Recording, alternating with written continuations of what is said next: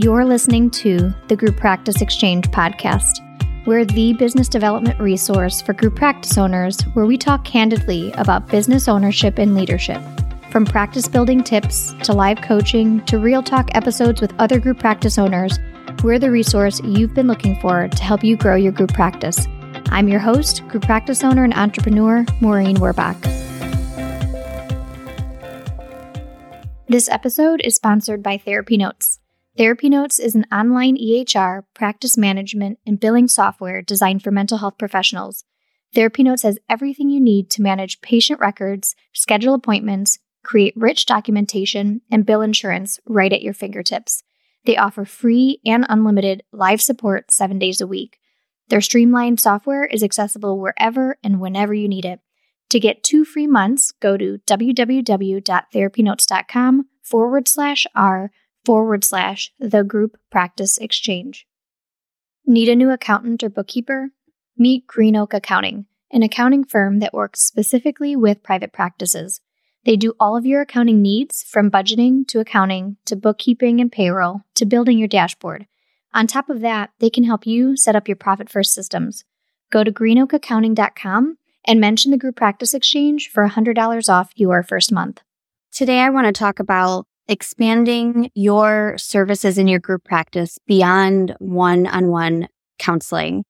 This is a topic that a lot of group practice owners are looking at in an attempt to diversify their services. And I wanted to talk specifically about one type of service that is helpful in our group practice and something that you might be thinking about.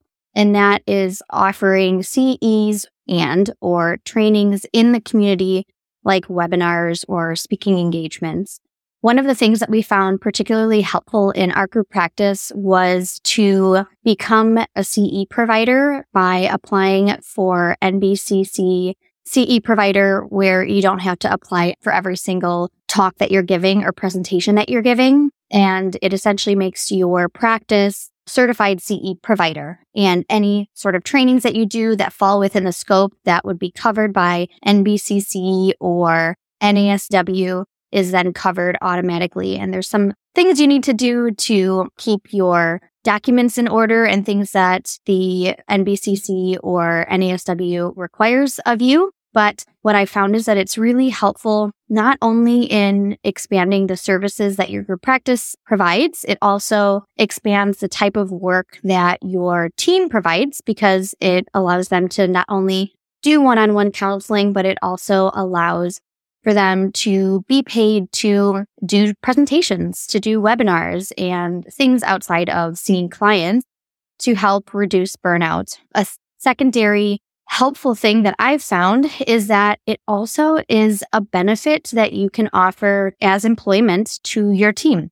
So one of the things that we found was by becoming a CE provider in our group practice, a lot of the things that we are doing in our practice, like supervision and just training to the community, the time that the supervisor spends supervising or the prep time that it takes a person to build a CE training also counts for CEs for the person providing that supervision or the training themselves. And so an alternative or an additional benefit is that if you're a CE provider, you could potentially cover all of the CEs for your whole team at pretty much a very low cost, essentially the cost of becoming a provider. If you're providing any sort of internal trainings or your staff has specialties that they want to provide trainings on or staff is getting supervision, those things can count as CEs for both the person providing the CEs or providing the supervision as well as the person that's getting that supervision or training in house. And if they're providing trainings outside in the community, the person giving the trainings also gets to get CEs for the prep time and the providing of that training. And so not only is it a benefit in terms of diversifying the services of the work that your team is doing, it provides potentially all of their CEs to be paid for and covered which is a huge benefit and something that you can offer as a benefit of employment that I think a lot of people are really looking for. So that as an aside, the way that we've looked at providing trainings, both CE and non CE, because we provide trainings to other therapists through our academy. And we also provide trainings to the community. For us, it's a way to provide low cost or no cost options for people who either might not have the money to go to therapy or they maybe haven't done therapy before and they want to dip their foot into your practice to see what your therapists are like without fully getting into one on one at that time. It also serves as an adjunct to therapy, them being able to watch a training that maybe specifically speaks to the issues that that client is potentially working on. One of the things that we've learned is that offering it definitely is like building another arm of the business which means that it takes a lot of time to build it up, to get recognition, and for people in your community to actually realize that it's something that you offer. And so it's not something that can be built really quickly. We found that it took about a year for us to go through the application process, to provide the CE people with the documents that they needed. And it took about a year to get that done. At the time that we did it, it was at the beginning of COVID. And so it was taking them a little bit longer to get our documents in order and to review them and to accept us as a provider. But then secondly, the next step of building some sort of platform on your website or an additional website that allows for people to actually pay for that training, to watch the training, and to take the quizzes that they're going to need to take in order to get their certification or to get their certificate, as well as to actually receive a certificate. And so one of the things that you'll want to be thinking about is what platform would you want to use that encompasses all the things that you need it to do? Because what I've learned is it's simple in the grand scheme of things. It's simple to think of trainings and to build the trainings, right? If you have a specialty or a clinician has a specialty that you want to provide a training to the community or to other therapists for, the building of that one hour webinar isn't that hard if that's your specialty. But as your practice becomes recognized for providing these webinars or online trainings, you want to make sure that you're able to automate as much of it as possible so that it is something that can be done once and then can be housed on your site and automatically people can go in, purchase, watch, and get their certificate at the end without you having to sort of lift a finger once you put that training into the website. The platform that we use is called LearnDash. It's a program that you can put into your existing website. And for us, LearnDash provides all of the things that we need, especially for CEs, where it houses the videos. You can build quizzes, which for most CE programs, if it is a live training, and you'll have to look this up depending on what provider you want to become a CE provider for. So we did NBCC, which pretty much covers social workers, counselors, and LMFTs. And what we found was that for us, if it is a live training that people are attending, like a live webinar or in person, they'll need to sign in and you'll have to have some way of knowing that they signed in and watched the video or attended, which LearnDash does. And you'll need them to fill out a form that essentially reviews what they did and gives feedback, right? A feedback form. And then a certificate will automatically be built for them and sent to them automatically. And if they're watching a recording, right, which is one of the big benefits to us applying for this full CE ability is not just they have live, you can apply to provide live trainings. And there's an extra application and an additional fee to have home study be a part of your CE program where people can then watch the live recordings at a later date that are then recorded. And for recorded or non live trainings, along with being able to show that the person actually watched the training, they need to take a quiz that you can then also build in the platform similar to LearnDash. And once they take that quiz and pass at, I think it's an 80% or above, they then automatically get that certificate emailed to them so that they have their CE ready to be able to send when they have to renew their license. So the first big thing to really be thinking about is why you want to offer CEs or webinar trainings to the community or to therapists and to make sure that it actually aligns with your business values as a whole, Number two is thinking about who's going to be offering these trainings. One of the things that I learned is that great therapists might not be great presenters. And so you want to make sure that you have people on your team who are willing and able and wanting to provide trainings. Because if not, you're going to have this platform that you paid for, this CE certification that you paid for, and no providers, maybe other than you, that are going to be providing these trainings. And that was something we ran into initially. And what we have done since then over the past couple of years is we work this question of providing webinars or CE trainings into our interview process with potential hires to screen for their willingness and their comfortability with providing training.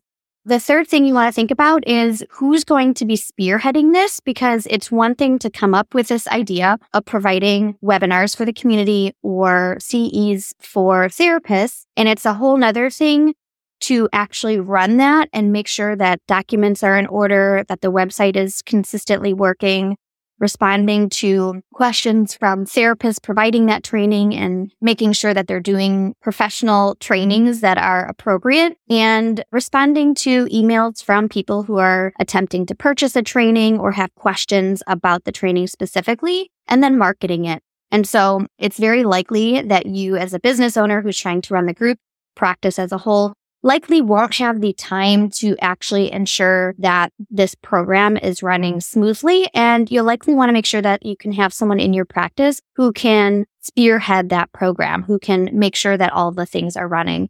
And so to make sure that you have that person or you yourself have the free time to actually be able to effectively run it is going to be really important. Last thing that I, that I want you to think about is the time that it takes to really build it. It'll take a couple of years for this program, if you're doing it to have it be something that provides profits to your practice, it's going to take a few years for it to break even only because it takes at least a year to build it. And it's going to take another year or so to market it where you're making more than just a handful of registrants per training. And so keeping that in the forefront of your mind when you're paying to add these websites and pay your staff to provide those trainings that you're taking that into account that it might take a little bit of time and longer, likely longer than you anticipate to actually have it be something that's profitable. But one thing I really love about it is that it allows our team to have all their CEs covered. So we don't have to pay CE stipends, which I know a lot of group practices do. They spend $500 per person CE stipends.